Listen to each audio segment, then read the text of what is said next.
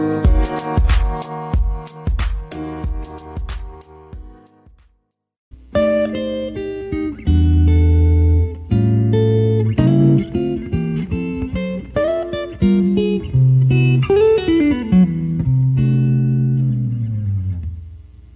guys. Welcome back to another episode of A Case for the FBI Cross Examining Reality. I'm Cassie.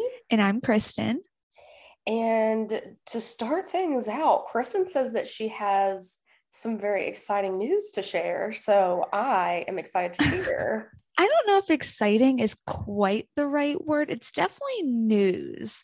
Um, so this is news that just came out today. Today is Wednesday. May the fourth be with you. Also to those who celebrate. Cassie, I know you don't give a damn about Star Wars. Um, yes, but may the fourth be with those who do. Yes, to those who celebrate. Um, so I was just you know, perusing the internet today as one does, and I came across this headline that reads, quote, Post Malone is expecting his first baby with girlfriend. He says it's the happiest I've ever been. Oh my God. Okay. I don't think we've ever talked about Post Malone on the podcast. And for anyone who does not know, I would lay my life on the line for Post Malone. I love him. I think he is the greatest thing that has happened to this planet. Um, I think he's going to be a great dad. He is just like so, he just seems so like kind and genuine to me. I think he's going to be the best dad. Yeah. Um, but you know, I'm kind of feeling like I'm a bad fan because I didn't even know he had a girlfriend. Is it still that Korean chick? Well, see, the thing is, on this, so this article is from People, so a reputable source, in my mm-hmm. opinion. He hasn't even identified his girlfriend publicly. Wow. So that's okay that you don't know like no one knows who she's who she is in fact, but Post Malone like says that it's his girlfriend. Uh-huh. Um but she has never been identified publicly. I I don't even know if there's been like speculated girlfriend, you know, that's but it seems like, I haven't even heard rumblings. Yeah, but it seems like everything has been very private. So don't beat yourself up for not knowing this because it Thank seems you. that they and maybe that's just because like she's a normie like you and oh. me and she, you know just like protect her privacy or whatever um but they are keeping it on the dl okay um so are there this, any details in the article about like how far along is or anything? No, none at all. The only real thing that he said himself is, quote, I'm excited for this next excuse me, this next chapter in my life. I'm the happiest I've ever been. And for since I could remember, I was sad. I, uh, okay. Time to take care of my body and my family and friends and spread as much love as we can every day. That feels very posty. Like... I don't know if that means that he's gonna like quit drinking and quit smoking, and t- yeah. when he says I'm going time to take care of my body, um, you know, I guess in preparations for becoming a dad. Um, but also, did you know that he has an album coming out next month, June third? It's um, what's it called? 12 Carat Toothache. Yes. I was about to say, I did know that. I knew it had an interesting name. Yeah.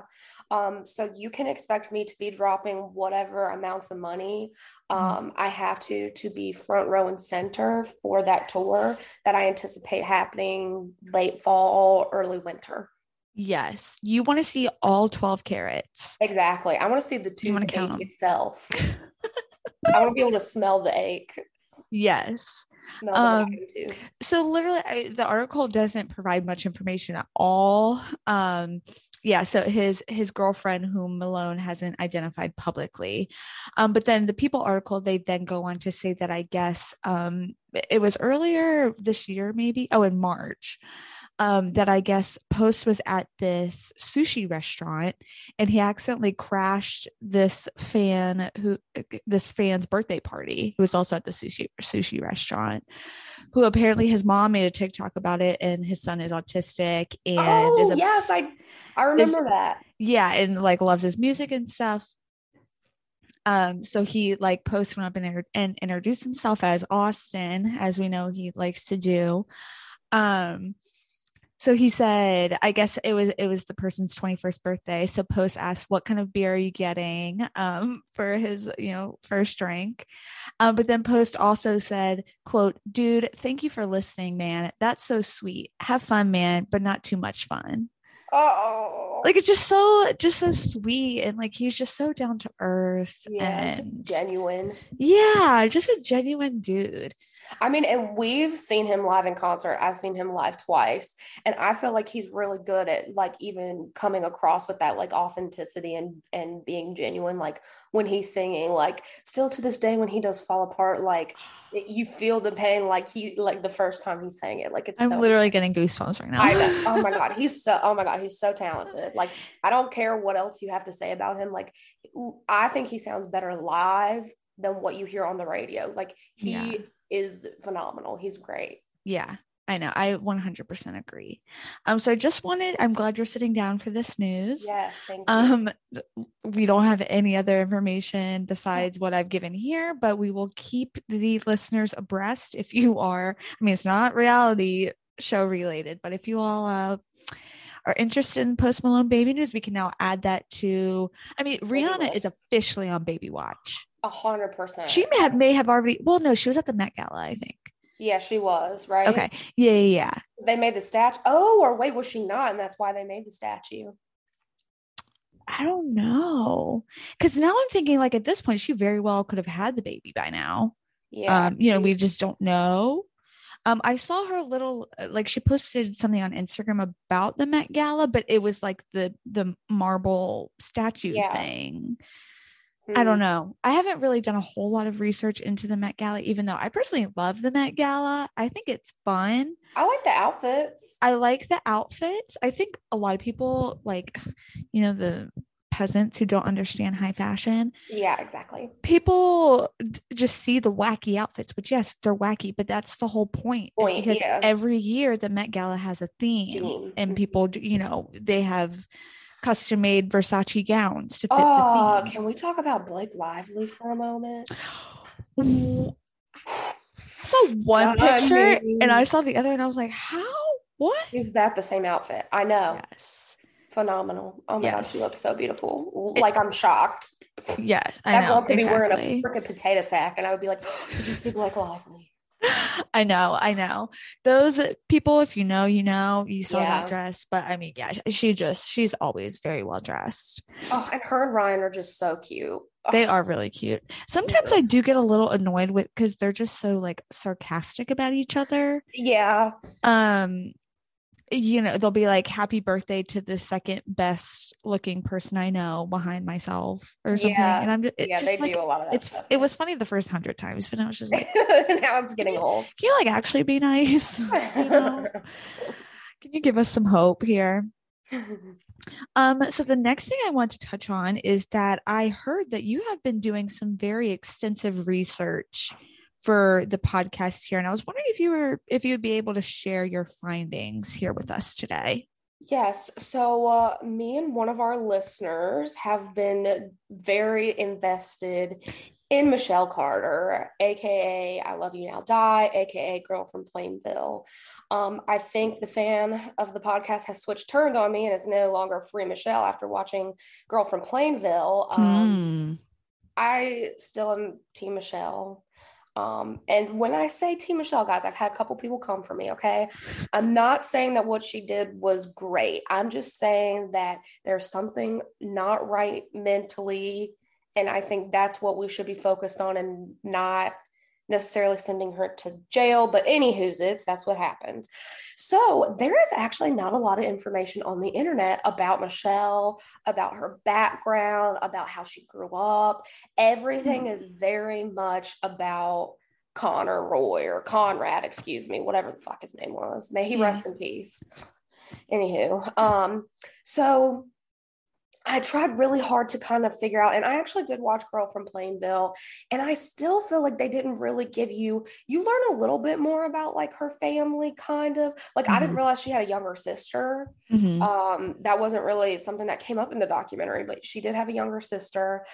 Her family seemed like very well to do. Like, they had a really nice house. Like, her parents, like, were kind of like uppity and mm. you know she grew up very privileged um the only thing i can think of is like maybe they just didn't offer her enough like support encouragement attention growing up mm. I, I couldn't really find anything you know to be like ah that's what happened that made her you know kind of act this way um, but what i did find was very recently actually within the last i'm going to say two months was hmm. the first sighting of Michelle since she's been released in 2020. yes. Where was she, where was she? She was in her front yard doing yard work.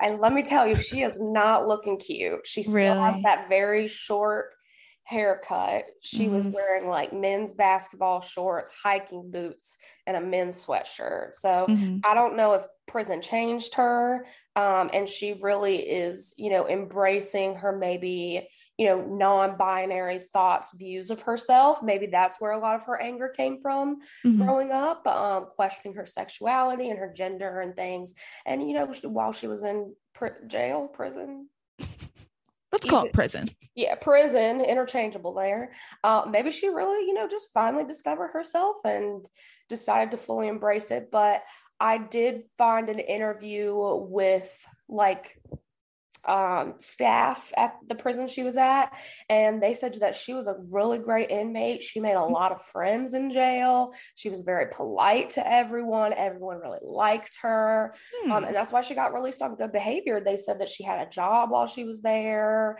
that she was very helpful and encouraging. So, I mean, I hate to say it because I definitely thought that prison would not be a good environment for Michelle. Um, maybe it was exactly what she needed set her straight. Getting constant attention. That's true. That's true. There was always um, someone there who had to talk to her. I hadn't even really thought about that. Like, you know, I guess she just gets to like resume her life now, but obviously she's people know where to find her. I'm assuming she she's living in her parents' house or whatever. Yes, and I think her probation is coming to an end. It might even be this month. Oh Lord. Oh, yeah. Goodness. I honestly don't think she's going to do anything crazy though. Like I really think that she's going to I mean that's been two over 2 years yeah. since anyone has seen her. Like yeah. no one has even spotted her since she got released in January 2020. Um so I I really do think that she's going to keep a very low profile. I think she's I, I don't think we'll be hearing from Michelle Carter yeah, she, again. Yeah, she just like fly under the radar. Yeah, She's which is kind of sad. I kind of would like to hear her side of the story. Like, I mean, it may not provide any insight or change anyone's mind, but it would be nice to kind of like know it from her perspective. Right, right. And have her personally testify to like, you know, her mental illness and her background, like you said, because we even said that when we watched the documentary, is that like we did not get a lot of background on her family at all. Right. Um, we like saw her parents, but uh, you would think that at this point, because it has been so highly publicized, that we would have more information than we do, but we don't. So I know, and that also that almost makes me like feel more suspicious about it. I'm like, why are y'all keeping this information from me? Why y'all hiding? Exactly. Why are y'all keeping this information? I'm like, who sexually abused her in the family? Somebody did something. I just know they're keeping something from me. Yeah. Well, now Michelle's probably going to have to go to like University of Phoenix online or something. And, I mean, I don't really feel badly for her, but you know, her life Michelle, is going to be. If you're listening, girl, Martinsville, Virginia, we have this really cool situation. It is called the New College Institute, okay? Ooh. And you can go to James Madison University, you can go to Longwood, you can go to ODU. There's a lot of options, and you never have to leave the town of Martinsville. No one will recognize you here, I swear.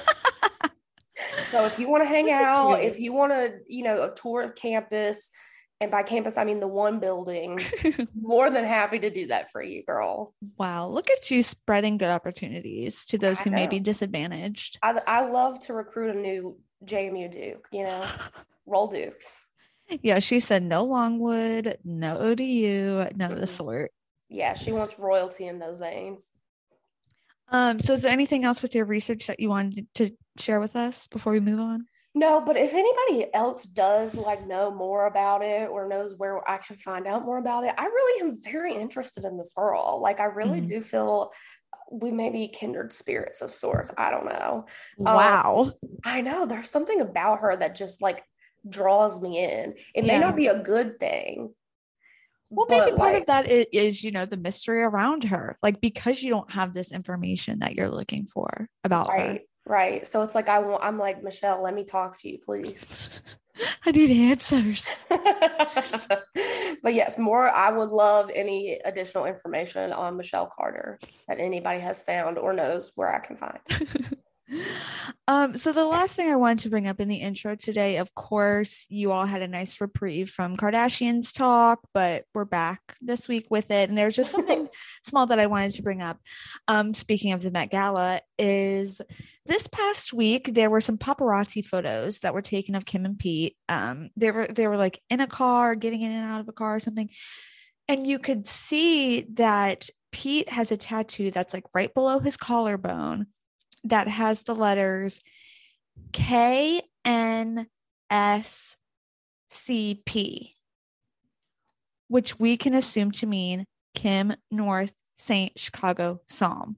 So mm-hmm. Kim and all of her children. Right. I, maybe it is coincidental that it, you know, the letters mean something in Latin that or something. Would be a real big coincidence. But that would be a real big coincidence. So I want to get your thoughts on like how you feel. They've been dating for, you know, over a little over six months. How do you feel? I mean, obviously, Pete is tatted to the gods like you know he's running out of space there. But how do you feel about him getting a tattoo about kim with kim's kids initials? I i think it's dumb. Like I, i'm happy that they're both happy and living their lives and doing their thing. But like let's be real. Like this is we can all i think we can all agree this is not a forever thing. I do not see Kim and that Pete together forever. forever. I know, but he he probably got tattoos for Ariana Grande and all them. Oh no, he definitely did. yeah, exactly. That's what I'm saying. He got tattoos for all the mother bitches he's ever dated. Like the kids is just taking it to an extreme. Like I just don't think that's appropriate, especially like if you're a regular old person and not getting your tattoos publicized, like I still think it's stupid, but like, okay, the dad might not ever find out. But like mm-hmm. Kanye is gonna see that. And like, how do you yeah. think like like you have been dating, you have known my children for six months max. Right. You already are getting their initials tattooed on your body. Yeah. I would be upset. I would be upset as well, especially because like we've talked about, you can say whatever you want about Kanye, but especially like what we know now, seeing the the Hulu show, yeah, that Kanye very much intends to be part of those children's lives, and I he and Kim are both very committed to co-parenting. And he still is like when I saw the new episode and saw him bring back the rest of that sex tape for her, like what ex-husbands do you know would do that like right and part part of it like kim said like part of it was for her but then also he's like i don't i don't want the chance kids, of my yeah. of my kids finding this you know yeah. so he you know he's committed to her obviously not in a like wife way but you know that he'll always love her mm-hmm. and you know they're always eh, like he's always going to be their father. Yeah. But my friend sent me a tweet about eh, like kind of poking fun at the whole pete davidson tattoos. And it was a picture of a guy who had a sweatshirt that said i'm not the stepfather i'm the father who stepped up. Oh, oh my gosh that sounds exactly like something he would say. I mean, to my knowledge, I don't think Pete has any kids, but maybe no. if if like he really feels that he has a calling to be a father, he's always wanted to be a father, and you know, being around kids, kids has really like given him something. I, I, mean, also that means- that's something to to think about too. It's like, I mean, I guess Kim could easily get another surrogate, but like, y'all can't have kids together. Yeah, I mean, she she's over 40 years old. Like, and she also has like 5 million children. Like, she has enough. Yeah. Four is, I was surprised that they had four kids. That is a lot of freaking kids. I know. I even feel that way about Travis and Kourtney. I'm just like, y'all both have your own children. Like, together, yeah. y'all probably have like six. Yeah. And Kourtney, you're literally on your way to 50 and you have another fucking kid. These, these people are just. I know. I know. And I feel like too is it makes it kind of weird when you have like it seems like Kourtney and Travis are they like their family is already very blended in terms yeah. of like both of their kids hanging out with each other. I feel like it would mess up the dynamic if it's like, okay, these are all of our half kids, but then like we have this one biological exactly. kid. Like, does that kid get preference? Now? Exactly. That's how I've always kind of felt about it sometimes too, is like because it's not like I mean, of course, like kourtney I'm sure is very great towards his kids, and he's obviously mm-hmm. very great towards hers. But it's like a different dynamic with like Travis and Scott and kourtney's kids, mm-hmm. and then kourtney and Travis and his ex-wife or whoever's kids, mm-hmm. and then mm-hmm. they have this one that is actually both of theirs. That's like so the golden I, child. Exactly, because it's like they're both gonna treat that one kid how they'll treat their own kids individually. Right. Right it just seems like not, especially Court. We already know Kourtney has a favorite, and it is Rain, and it is very obvious. So it's like I can't imagine with how freaking disgustingly in love she is with Travis, how much preferential treatment she is going to give this new one. Yeah, to Travis's child. Exactly. Oh yeah. my god. Also, thank God they cut Rain's hair. That's I know. Oh my god. I saw like Donnie from the Wild Thornberrys. I saw a picture of him and I like almost didn't even recognize him. I was like, who's that other kid? And I was like, oh, that's Rain. yeah, when Kim was over there trying to like be shady, she was like, hey, Rainy, like when you go home to your dad, what does he ask you? I was like, that is Rain. I thought that was like just some random kid.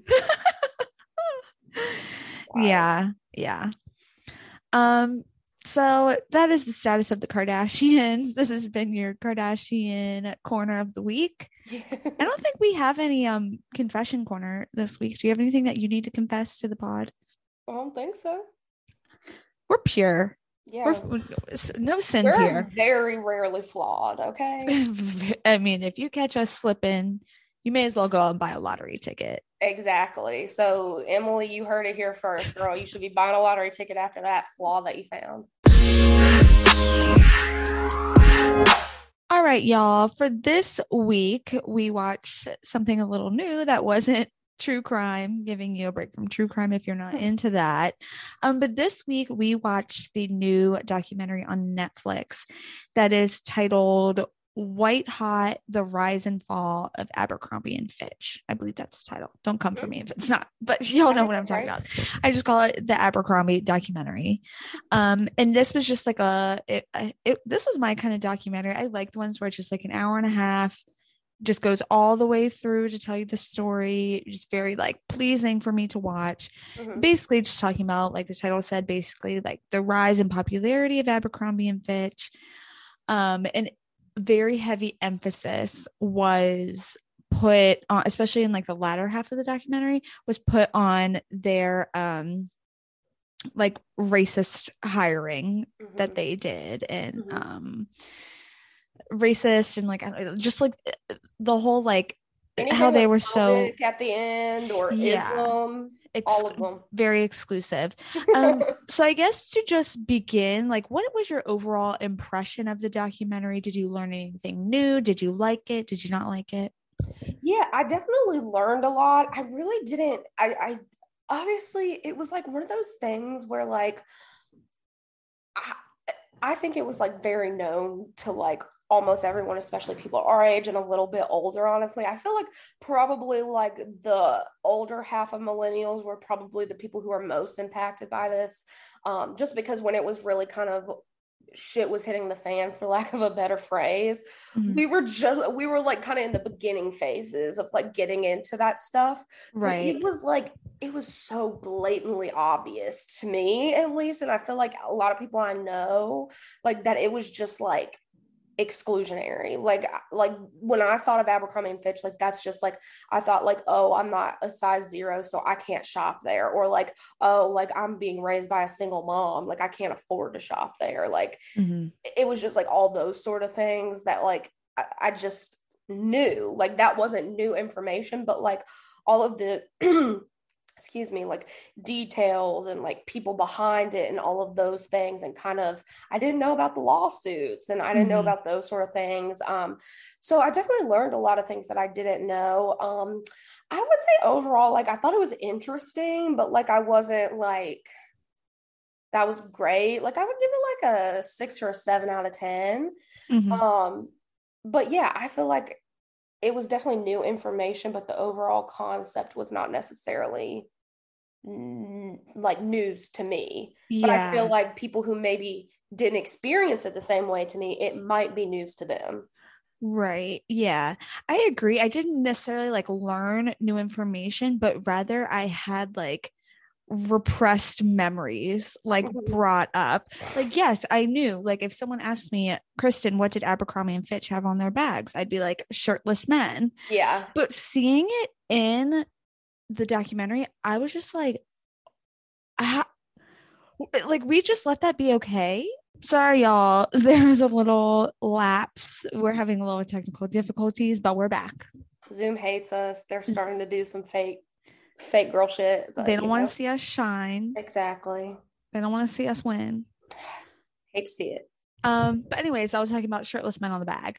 Um, so then I was just appalled at like, and we just took that at, I mean, I don't want to say like society as a whole took that as normal, but I definitely didn't think anything of it when I was yeah. a teenager. Um, and then further, another thing that I didn't necessarily learn, but something that I more just like I realized was all of the gay undertones in all right. of their ads.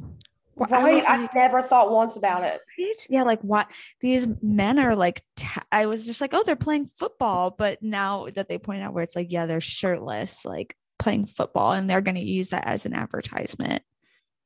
Yeah. Especially when it sounds like the models involved like weren't necessarily the most comfortable doing those sort of shoots. Well, yeah, because I guess like whatever photographer, what was his name, Bobby, that they had doing it was like very like sexual assaulty vibes.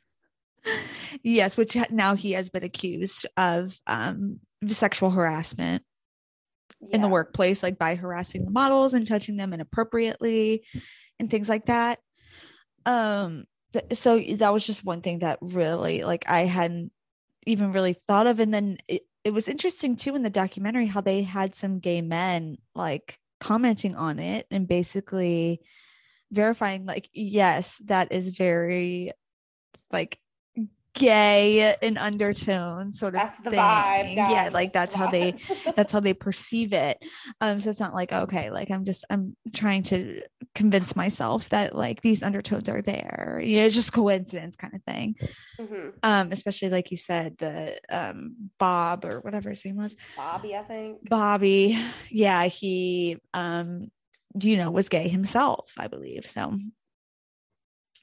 um kind of going back to like the exclusivity thing like mm-hmm. something that they pointed out in the documentary kind of just going off the theme that you've kind of said is like you know, like I I like acknowledged it and, and like probably kind of knew them, but like didn't really think about until they said it in the documentary was even the design of Abercrombie and Fitch. Like it very much was like it looked like a bungalow. There were shutters on the windows. Mm-hmm. The entrance, like all you saw was like half naked people. Like you couldn't see anything in the store. You couldn't see the clothes. You couldn't see if there were people inside. Like it was very much like is like most stores are like here's what we have come inside. Like this yeah. is why you want to window shopping yeah like, exactly and they're like no you you only come in here if you know what's up like yeah if you're serious very much like elitist almost like eh, going back to like the exclusivity of it all. It's like they're hiding the product because it's not for everybody to see and wear and buy.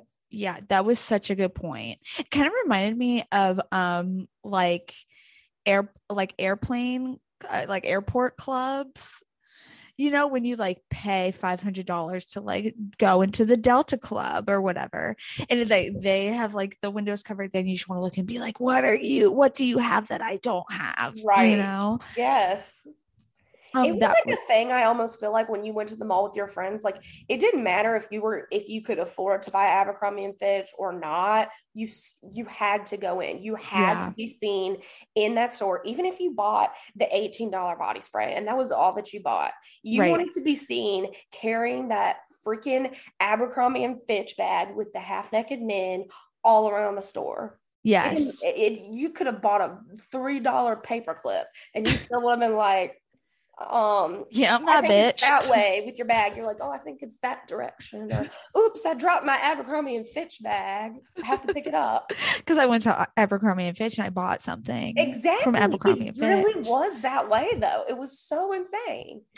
And i could definitely attest to like people would cut out the bags and put them on their in the in the documentary they say locker yeah. But i know people who would put them on their bedroom walls yeah. because also it was like a status thing like if you have 20 abercrombie and fitch bags it's like like yeah, i went to abercrombie and fitch 20 times. the freaking paper bags dude. Like we yeah. Hollister abercrombie like you Victoria's Secret. You would, yeah, you would even take your lunch to school in them. Yeah, yeah. Legit would take my packed lunch in a Hollister bag.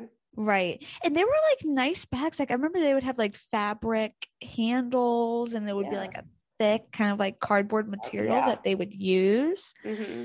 Um but talking about the pricing and everything, they made the point. I mean, I'm not, I don't have any sort of background in like marketing or, you know, strategic pricing of things, but it's true that they the the like they were pricey but yeah. it wasn't like Gucci pricey. Right. Where it was like this is a once in a lifetime buy. Like it was a splurge for sure. Yeah. Like you didn't go in there and have a shopping spree. At least I didn't. No, yeah, me neither.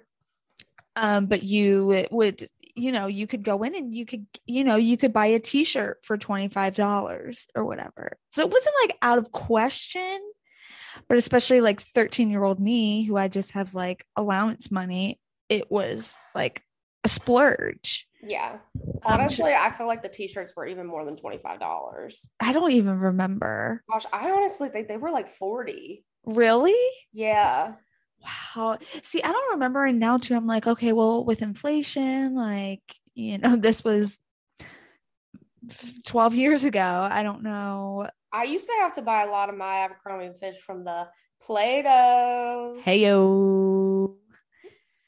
Um, and I don't know, I don't know if we've I feel like we maybe we talked about this when we weren't recording, but I'm not as familiar with Abercrombie because we had um we just had Hollister in our in our mall, mm-hmm. so a lot of people wore Hollister. But because you had to go, you know, you had to drive to Richmond or you had to drive to DC to go to the Abercrombie. That it was like even more of a status thing, yeah. Um, because you know all the all the basics were Hollister because that's right. what was there. But I definitely bought some like my my quote unquote secret not a secret is like I would just buy the t-shirts when they went on clearance at Hollister. And that would make sense because I feel I feel like they would probably be like $20. Yeah, exactly. Yeah. Which like now looking back, I'm like, yes, this is a reasonable price for a t-shirt, but it was considered on clearance. Yeah. well, and like something too, like obviously I understand why they didn't talk about it in the documentary, but like I understand that like the vibe of Hollister was supposed to be more like beach, like California. But mm-hmm. in my mind, like, why were they so similar though? Like, even the design of the store and everything was exactly the same. They both were yeah. like hidden shutters, like you walk in, like there's you go if you're a girl, you go to the right, if you're a boy, you go to the left. Mm-hmm. And like it's dark the perfect a lot of like dark wood overwhelming the people inside are like so beautiful. You want to kill yourself and they're all skinny and they're all white. And they're all wearing sandals exactly sandals. and they're all wearing all their hollister clothes that you can't afford. I'm like are they not the like i almost was like are they about to tell me that they also owned hollister? Because i wouldn't be surprised yeah. Yeah. It, it was interesting. Like I said, I am more familiar with Hollister, and obviously their whole vibe was California. Like yeah. the, everything was California. That that's a little bit harder to pin down with Abercrombie and Fitch because I think they were based out of Columbus, Ohio. So we weren't getting a lot of like Ohio core as it were. Um they did have the moose though. Yeah, the moose was there, which like moose made me think like more oh, like? Pacific Northwest vibes. Canada. Um, but then also they had T-shirts. I would say like Abercrombie and Fitch New York on them. Yeah, so it, it, was a little. It was a little bit all over the place for me, just because, like being a Hollister kid, it's like Hollister, California. Like it is my dream in life to go to Hollister, California. Yes. Which like Abercrombie wasn't like, okay, well, we're the we're the Massachusetts store. Whatever, yeah. you know, it was a little bit harder to pin down. Um, but obviously their advertising and marketing was very effective with the demographic of people that they were going for. Right, right. And I definitely think that they almost sort of started to uh, because I think Hollister came after Abercrombie. Yes. So I almost felt like they started to evolve to the style of Hollister because, like, you know, before it was like very preppy. It was like very much those polos, like, you know, white pants, mm-hmm. khakis, corduroys. And then they got into like the graphic tees, which I know like they kind of still made like preppy by a lot of like I, I know you remember you put your graphic tee over like a collared shirt and have the collar popping out. Right. We all know that was really cool. but then like even looking back, like I remember I had this one Abercrombie shirt that I just loved. Oh my god, I loved it. And it was like blue and it had like a floral pattern. And then uh-huh. I had another shirt from Hollister that looked almost identical. Yeah. So I'm just like I feel like as it grew on, like I almost feel like they kind of like evolved into one. Yeah, I guess just because they were competing in the same space, and, you know, yeah. they would see like, oh, like for the one says about the other, oh, this one's really working. These are really selling well, so we got to start doing that thing. Yeah. Um. So yeah, maybe that's why you know, like you said, Abercrombie starting as like corduroy and like heavier clothes, and then they see Hollister selling tank tops that are about 12 inches wide they're like oh well we need to we need to make those. Yeah. I'm glad that we weren't really hit to them when they were going through that whole graphic tee phase because that was the the like the racist t-shirts? Yeah. Yeah. Like the wong brothers and one for the road or yeah. something yeah. Which also it's it's weird like looking at the t-shirts like okay you went to abercrombie to buy a t-shirt about a fake company. Like how did that sell? It was a different time kristen. It was. I suppose i suppose. Um so what was i about to say? Sorry. Um so but now fast forward both hollister and abercrombie are they're still alive today. I don't want to say necessarily well. I don't maybe they're selling well with the gen z. I think that abercrombie is making a comeback because they truly have rebranded a lot. Like they have their mm-hmm. like curve line now. Mm-hmm. um and i think they go up to like a size like 30 i don't really understand their sizing because now they've converted to I guess it's European. Like, oh, the worst. Yeah. And so, I like, have no idea. Even when you Google it, like, I've tried Googling. I'm like, if I'm size 14, what size am I in European? It doesn't tell you. They're like, no, yeah. you don't need to figure that out. So, like, I wouldn't even know what size I would wear there. I would literally have to go in store. But I mean, yeah. looked like a size, I think like 37 or 38, which I think is like maybe like a 20 22. Oh, okay. So they have, I have not heard anything about Hollister doing anything like that. Yeah. Um, but I think that Abercrombie and Fitch really is actually making a comeback. Yeah. I have heard of people like buying Abercrombie jeans and Hollister jeans and stuff.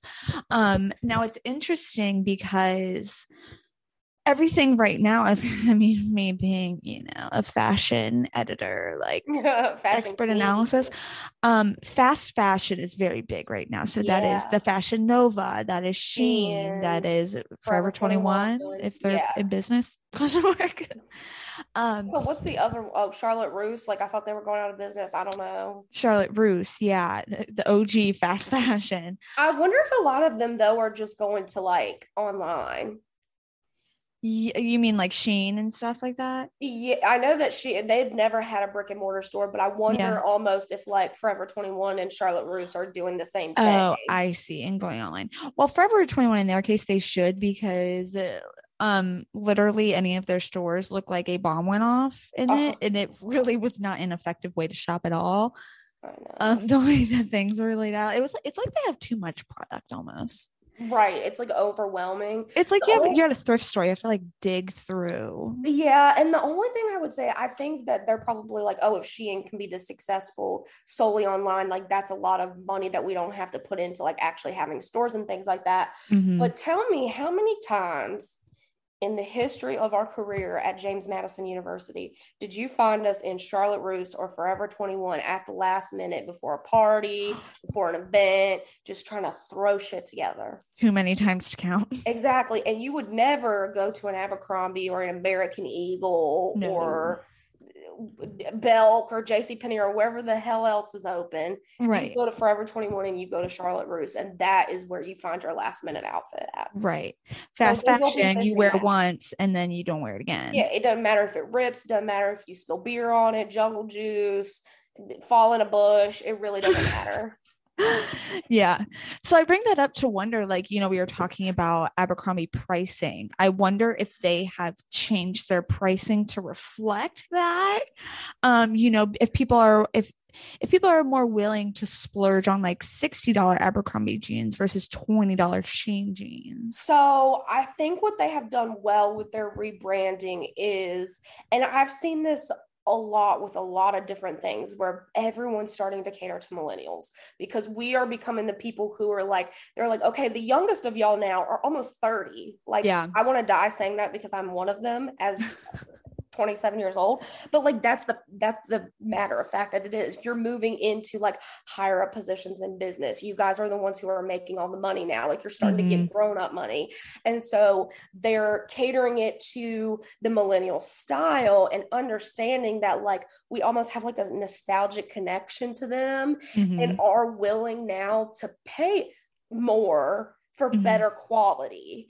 Mm-hmm. So I will say that their pricing is still like like I would say a pair of their jeans is probably like between 60 and 80 dollars mm-hmm. but the quality of those jeans is going to be a lot better than anything that you would get from Shein or Charlotte Russe or Forever 21. Right. So I think that that's how they're kind of like shifting to the people that they started with. Right.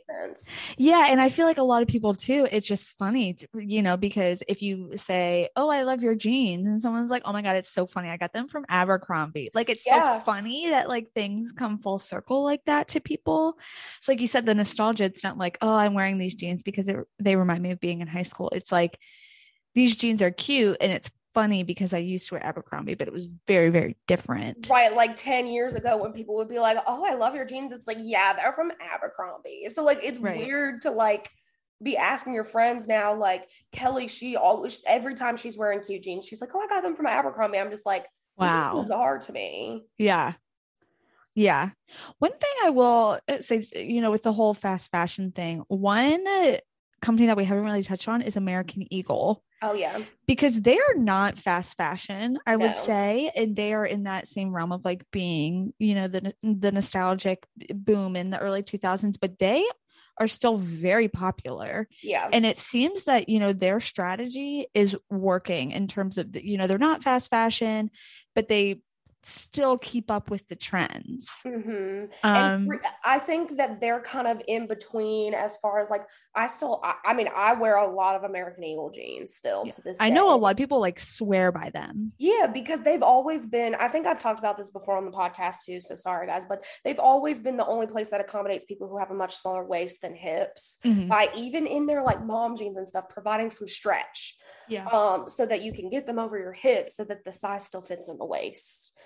Um, and they have always been that way for me. And I feel like they're good quality jeans. Like some of these pairs of jeans I've had for like five years. Like you don't wow. have to go and buy another pair like in a month or so. Mm-hmm. Um, and I think they've done really good with always having a wide range of sizes. Like there was never a time where you could walked into an American Eagle and there wasn't a size like 14, 16, 18, 20. You know, mm-hmm. like that was not a honestly, I don't think that Abercrombie or even Hollister went above a size like 14. Probably not. And I don't think they had anything bigger than an extra large. So no. American Eagle has always had more size options. I think mm-hmm. they were a little bit more affordable, but still good quality. I think that they've done a really good job of like bringing in diversity without being forced to do it because essentially that's what happened with Abercrombie and Fitch is like right. they eventually like Mike Jeffries just like didn't show up to work one day resigned and then all of a sudden they were forced to become diverse and inclusive yeah. and all of those things American Eagle has constantly like you know, even expanding into Aerie, like they have, yeah, they don't retouch any of their photos. They have girls with like insulin pumps, like, um, you know, I even saw like, sorry to switch brands, but I saw Fenty, one of mm-hmm. Rihanna's like lingerie underwear brand. She had a girl with like missing an arm wearing her underwear. Yeah. And it's just like they have like people who have like different skin conditions, different skin colors, different sizes, different heights. Like they have done that without anybody making them do that. Right. Yeah. Do not be fooled, people. Like Abercrombie changed because they were following the money and they had to to save their brand. Oh, a hundred percent. Um, you know, and it, it it's like performative at, at that point. It's mm-hmm. like we're doing this. It, it's not necessarily at our core beliefs, you know, like who we are as a company, but you know, we are we are forced to do it because we want to be relevant. We want people to buy our shit. Yeah. And you I know? mean like just to like touch on like what you really learned in the documentary that was like almost like I feel like it's shocking to us to hear it now because like if like it just doesn't happen quite this blatantly anymore. I'm not saying obviously racism is still a thing, but like it was just like so blatant when they were hiring. Like they literally would be like, "Yeah, I'm sorry, we have to let you go because there's already too many Filipino people." Filipino, yeah. And like this one girl who was like black, like she was like, "Hey, like I don't want to do any more night shifts." Like my friend literally said she would switch with me because she likes doing that. And he was like, "Oh, but you clean the windows so good." Yeah. You're so good at that. It's like what? Yeah. And, and she even, literally was only scheduled to come in at closing. Like it wasn't like she right. worked a closing shift. They brought her in at closing to close the store. Yeah, to clean the window. Yeah. and do all of those activities. And the, even in instances like the one that they talked about, there's a store in California, I forget where, oh, where a lot of UC Irvine. Yes, thank you. Mm-hmm. Um, where a, like there's a very high Asian population there, so even when the employees are reflecting just who who the people are who live there, it still is not okay. Yeah, they because it doesn't a bunch of people because some higher up came in and was like, there are too many Asian people here. Yeah, even though they're like, okay, well, that's because we live here and there's a high Asian population here. So. Yeah, like I mean, that was like insane. And then when they like reinvented like the names of the employees so that they did become more inclusive. It was called, it was like the impact team and then the model team. Yeah. And so they basically did that. So anybody who was like a model, like they literally had all the rights and same privileges and abilities as like models at a modeling agency. Yeah. So essentially what that meant was all the white people, all the pretty people um, in their eyes, which was white, blonde hair, skinny, like tall. Yeah, exactly. All the, you know, stereotypical societal kind of beautifulness were the models and they were in the front of the store. Mm-hmm. and then the impact team was anyone that was of color that they thought wasn't cute had dreads wore black. I mean y'all they had some of the they had the craziest requirements. Like this girl literally wore black to an interview and that is why she did not get the job other than the hijab but it was also they said it was because it was black. Right. And you can't wear black but so the impact team, which was all of the people of color, were in the back of the store. Mm-hmm. And that is how they became more diverse. Right. Right exactly yeah they could and it, it they did that because of legalities where they yes. they were found to be discriminatory sued. yeah so then they're like okay well they're called models so now we can treat them like models where you can say we don't want you for this job because you're not tall enough or you don't have the right color hair that we're looking for etc exactly. etc mm-hmm. um and another thing too that like I didn't realize and they showed part of uh the I think it was a Mad TV skit making fun of it. Oh yeah. That those employees were not they their their purpose wasn't customer service. No. Like they were not there to give like if anything they were there Make to be like.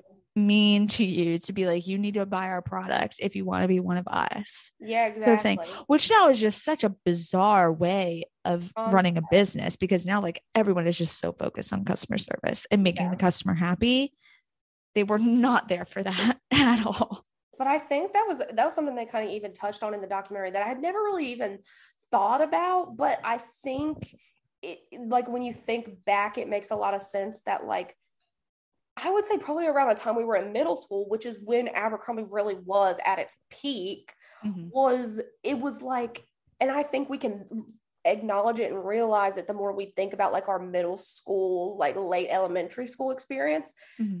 Being exclusive was cool then. Like yeah. there were cool, popular kids, and the reasons why were like money, how they looked, how they dress, where did they get their clothes from? And like now, like it has made such a huge shift to being like, why can't everybody be the cool kids? Like now we're all like, oh my God, I love your dress. And you're like, yeah, I got it five dollars from Marshalls. Like that's right. like that's what people like like now. Like we don't care. I mean, you could be cool and be like, oh yeah, like I splurged and I got this from like Calvin Klein, thanks. But like it's not like before where it'd be like, yeah, it's Abercrombie and Fitch. Like, do you know what that is? Yeah. That is such a good point. Now it's like, oh my God, yeah, I found it at Marshall's. Exactly. like, that is so... a flex now. And even when I'm shopping, like I hope my mom listens to this episode because she I hope she, I hope she'll laugh about this now. But I remember I was in middle school and I was about to go on like a church mission trip to like paint houses, Kristen, like literally paint people's houses. And my mom was trying to take me to the Goodwill to buy like shorts and stuff and clothes to wear to literally paint, paint a house houses. in yeah. 90 degree weather in Savannah, Georgia. And I threw a fucking fit outside of the Goodwill. I was like, no, like I'm going to American Eagle or I'm going to Hollister or Abercrombie and I'm buying jean shorts and t-shirts. Like I'm not going to Goodwill because like it was that serious then though. Like yeah, you, because like already like I was like I was going to a private school because my mm-hmm. grandpa was paying for it. Like me and my mom could not afford to send me pay ten thousand dollars a year for me to go to school, but everybody mm-hmm. that I went to school with, their family could. Right. They had iPhones and they had all the Abercrombie and they had the Vera Bradley. And mm-hmm. I'm up here like at Plato's scrummaging for it. Like, mom, this is only twelve dollars. Can we get it? Like, and thank God I wasn't a spoiled brat. But I mean, still, it's just like it was so ingrained in us then that I was embarrassed mm-hmm. to like buy something, even to go fucking paint a house with people I did not know and would never see again. I was like, I will not tell them that I got this outfit from Goodwill. You still had to flex on the youth group. Ex- yeah, exactly. I was going with my church. Those people will see me again. oh my gosh, that is such so embarrassing. And now people they like there are content creators out there who they make their whole living on being like, here are videos on how I furnished my entire house from Goodwill. Exactly. Like and my entire closet like cool is thrifted. like, yeah, I found these at Goodwill. And I'm just like, oh my God, like how embarrassing am I? Right. Laurel, if you're listening, ugh, I really am sorry. That was not cute. Is this confession corner? yes, that should have been my confession corner. I'm sorry, mom. Um, happy belated Mother's Day to all the mothers out there as well, because this will be coming out after Mother's Day. No, it no. won't before early Mother's Day. Happy birthday. And all of our dates. Please ignore up. me. We're all kinds of messed up. That's fine. Happy um, Mother's Day, anyway, guys. Happy Mother's Day. Yeah, every day is Mother's Day. Exactly. Um, um uh, we were talking about jeans earlier. I remember like like you said, it was just so ingrained in us. I memorized like all of the patterns that were on the jeans of every yes. company. Yeah, there's like different like stitching patterns. Yeah. And if I wore Hollister jeans, like I remember to this day, like they had this like like rainbow looking, yep. yeah, on the butt. And so I'd be like, oh, I need to like everyone to see that I'm wearing Hollister. Versus if I were wearing like Target jeans that didn't have anything on the butt, I'd be like, oh, I have to cover this because it's not gonna have the Hollister. Right. You're like, where's my long shirt at that covers my whole ass? like I want people to think it's Hollister, but like it doesn't have the thing on the butt. Or like you would be like shopping with your mom at the grocery store in your Hollister jeans and you're wearing like some big fucking t-shirt Oh my gosh, I'm getting that notification again. Oh gosh. Okay. okay. well, we have 10 minutes, so like we can end it. Yeah, we can wrap up in 10 later. minutes. Yeah. yeah. Um, but like you would like you'd see like a cute boy like with his mom shopping, you like pick your t-shirt up and like pull it to the front, like, like pull the butt out. So you could be like, hey, you see these Hollister jeans? I'm a Hollister chick. You see them pockets? Yes.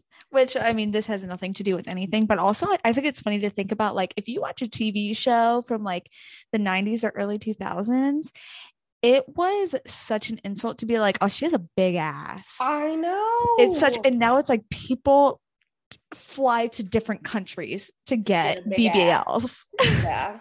It's crazy. because that is everything. So like thinking about like, you know, sticking your butt out. It's not like how we would think about it today. No. To be like, oh, she's just sticking her butt out. It's like, no, I want you to see my Yeah, I don't want pattern. you to see my butt. I want you to see the pockets on my butt. Yeah. Which I this is like a whole other conversation. But it's just so funny to like, you know, it's such an insult back in the day to be like, oh my God, she got she has a bad ass. But now it's like, if you don't have an ass, then who are you? Sometimes I'm just like the things that we personally as millennials have lived through, like it's too much. Yeah. Trauma. Yeah. Literally trauma traumatized by my generation. Yeah. Yeah. So all the millennials listening out there, we stand together. We stand with you. Yes. Your trauma is real. Yes. And it is your feelings are valid. Go if you've ever been personally traumatized by Abercrombie and Fitch sizing, uh, yeah, right. Like, please raise your hand. Right. exactly. Like, no wonder we all have like self esteem issues because seeing as like when I was a prepubescent early teen, like I'm like a, a, smaller girl. So like I was even smaller when I was like 11 and I had to wear like mediums and larges at Hollister. Like it didn't, we didn't think that that was going to like leave a lasting impression. Right. Right, exactly. You know, which then like after puberty, when I like gain weight and like grow in certain hips and right and then it's like i can't like i can't fit in these jeans anymore or even, like the not universal sizing of women's clothing oh, like that is all people spend their lives researching those sorts of things it'll never it'll never be fixed. Yeah, it is so hard to even even with places that is just like small, medium, large. It's like, is this a large, small, or is it supposed to be oversized? Right. Or is it small and I should I should go up a few sizes? Right. And it's like, okay, who is it oversized for? Is it oversized for like Kendall Jenner or is it like oversized for like a normal sized person? In which because, case I mean, it's like, true to size. Oh my gosh, Kristen, like this will be my last thing. I'm sorry. Like I'm going off on a rant now because this is about Old Navy, which I stay in Old Navy, but anywho. So I have two shirts, okay? Mm-hmm. And they're both oversized. So one of them I bought in the store. So I saw the size and I was like, oh, cute. Like it's the perfect amount of oversized to wear with like biker shorts or something. Mm-hmm. And so I was shopping online and I saw this oversized that had like a little frocket and it had like slits and it was like this cool gray color. And I was like, so cute. And so I got it in the exact same size. This thing goes down to my knees. Like it, like uh, thought it was a dress. A t-shirt dress? Yeah. So I'm like, Mm, what? same company. I don't know. I, is, I, just don't know. Did it like fit how you want to everywhere everywhere else? It was just long as hell. No, no. it was the the frock. It was like under my boob. How strange. It. I've had similar. I, mean, I kept it to sleep in because it's really cozy, but like yeah. just you know the the principle of the thing. Yeah, I've had some similar experiences like that too at Old Navy, especially now. Like you said, like oversized is such a big thing now but it's like but also too like i'm short so it's like things that are oversized are going to be extra oversized and like yes. now that things are like ankle length i'm like perfect it'll fit right perfectly on me yes or like i just got like i got two new dresses and a top and mm-hmm. they fit everywhere except my boobs like they fit perfectly everywhere. Like to the point where it's not even, it's not even like it's tight. So it like, you know, lifts them and pulls them together. Like it looks like I'm a can of biscuits, like ready to explode. Like I couldn't even try to wear a bra under them. They're so tight. And I'm just like, but if I go up a size, like I feel like it's gonna be too big everywhere else. So it's yeah. like can't win. It's tough out here. What would you what oh sorry, what would you give white hot rating overall for yourself, Kristen? Um, I would agree with you. Yeah, I would give it like a six or a seven. Um, at first it was a little weird. Like I thought just it wasn't like very organized. Like I thought that they were God bless you. Excuse me. I thought that they were a little just like all over the place a little bit, but I thought it was I thought it was good. Yeah. Six or seven out of ten. I'm not saying everyone needs to stop this podcast and go watch it right now. Yeah. Um, but if these sorts of things interest you, then yeah, go yeah, I thought it was interesting enough. Like I, I wouldn't tell someone to not watch it, but I'll be like, it's it's interesting. You'll learn something new, but you're not gonna like come back to me and be like, oh, thank you for the recommendation. That was the best thing I ever saw. Yeah, but they had tons of great interviews. Um, yeah, I know, did they, like how they kind of got the title from one of the interviews. Like one of the ladies was like kind of talking about like how she saw essentially like she like she called it to a T. She was like they were burning white hot, and we all know what happens after something burns white hot. And I was like, oh, that's where you got the title from. Mm-hmm. I know, me too. Me too. I liked how they how they did that, but then also it's like a it's like a play on words because white skin you have to be white and hot to work there yep so they really they knew what they were doing with that one. also um kind of going back to what i was saying about michelle after her release from jail i don't think anybody's seen mike jeffries since he just up and quit yeah abercrombie and fitch yeah and I think that's 2014. I don't think was it him or the photographer who had uh, a friendship with Jeffrey Epstein. Um, that actually was the man who owns Victoria's Secret and Express and Bath and Body, oh. um, who had bought Abercrombie and Fitch when they started failing and brought Mike Jeffries on, even though he was a former failed CEO and he's. I see. Okay, so Epstein was involved somewhere in there. Yeah, um, his but, name was like LL something. Yeah, and the thing was literally just called like L the L brand or something. Yeah. Um, but, yeah, yeah he, he, left all of his money to Jeffrey Epstein, and he actually was the one who gave Jeffrey Epstein credibility or credentials or whatever as like a model scout, and that's honestly how he had access to a lot of the women that he you know took advantage of and things like that. So yeah, not thanks for that, Abercrombie. Yeah. All right, y'all. Well, that will do it for this week's episode. This is episode 17. We thank you all for listening as always. Um, and yeah, just to remind y'all, our episodes come out every Wednesday at five o'clock. So we will see you all next Wednesday, which will be May 11th, if I can count. Yes, I can. May 11th. Um, so thank you for listening. As always, if you are enjoying listening to us, please give us a five star rating on Spotify and Apple Podcasts. And if you listen on Apple Podcasts, you can be like Stormy and also give us a little little writing review um, about what you're enjoying. You can hit us up on Instagram. We are at a case, the number four, the FBI. If you want to send us an email, we are a case, the number four, the FBI at gmail.com. Um, so if there are any other listeners who are out there who are like, Cassie, I need you to get I need you to get bored one night and go down the rabbit hole of Michelle Carter. we're totally open to doing that. 100%. Um, yeah. So thank you for listening, and we will talk to you all next week. Bye. Bye.